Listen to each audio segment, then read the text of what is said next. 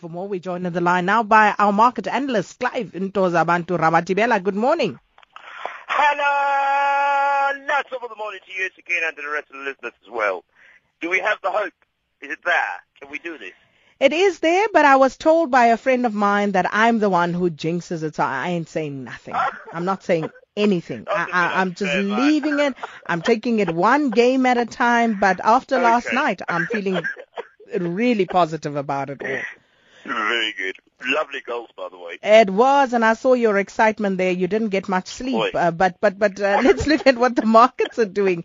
Asian markets, they subdued, and that's because of the stronger dollar in overnight trade and upsetting most of the Asian currencies there, Clive?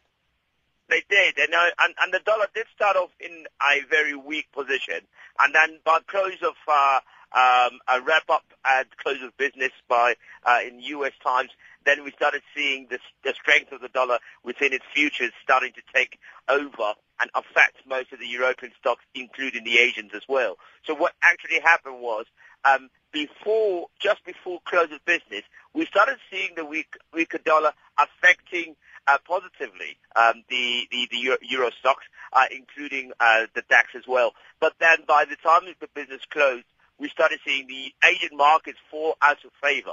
And that's when people start putting money back towards the more developed markets. And so the only people actually that made a little bit of money were the Japanese stocks, which looked very, very strong, and also because of the export numbers that looked very strong as well. So what we started seeing is also in the Chinese front, we started seeing a number of those companies, what we call the small caps, doing relatively well, but then losing momentum as the dollar continued to strengthen throughout the trading session. So it was very, very difficult to read where the actual Chinese stocks will end, but they did end more in the negative than what we expected, and so that's why the rest of the Asian markets are still feeling a little bit of the pressure, and so they're still they're still in the red. So what we also saw as well, which was quite interesting to see, what was happening in Hong Kong.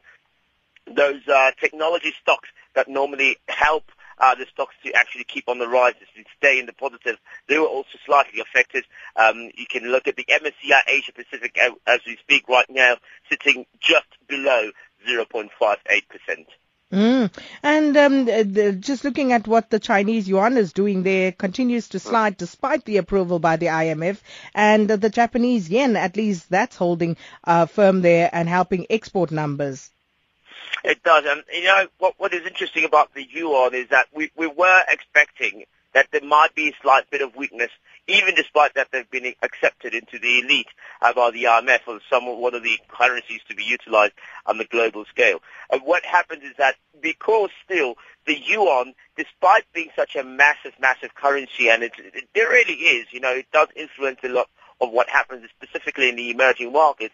A lot of these emerging markets, because of their small-scale economic structures, what they tend to do is use the dollar rather than the yuan, even if China is the biggest trading partner in those particular countries. What that means simply is that they cannot afford to transfer or to use the yuan as a standard basis for their trade. And so what ends up happening is, despite the fact that they're dealing mostly with China, they haven't changed the rules of engagement in terms of what currency to utilize. They're still sticking to their guns with using the dollar as the most preferred currency. And that's why when the dollar strengthens slightly, these guys do get a little bit excited because they get cheaper yuan for it. But it doesn't affect the Chinese yuan at all in terms of the domestic economy or the domestic markets, because they don't see the benefits of utilizing the dollar as an effective trade currency. So that's really what that means, Akina. So it doesn't matter what the guys try and do with the yuan until it starts picking up in a pace and starts being utilized a bit more. We'll still see it actually decline in terms of the utilization, because we still prefer the dollar rather than the yuan.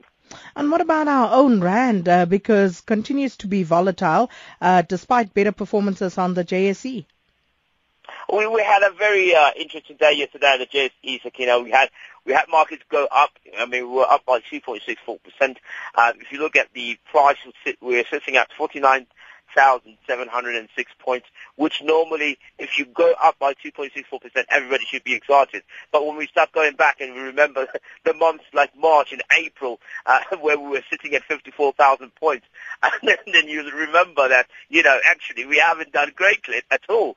We've actually declined nearly 6% backwards. So markets were positive yesterday.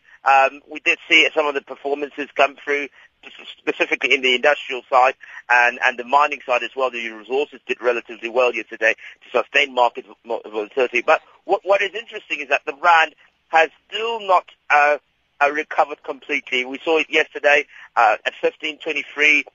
Earlier this morning, like you were saying, sitting at 15 Rand and 7 cents against the US dollar. Still not convincing, though. Still not convincing.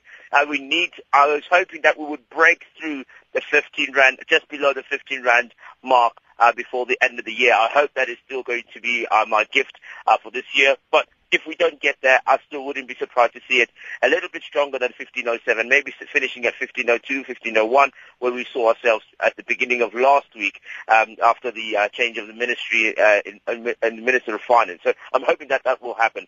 But some interesting news about what's happening on the stock market. We were looking at the share of MTN as they continue to negotiate their fine.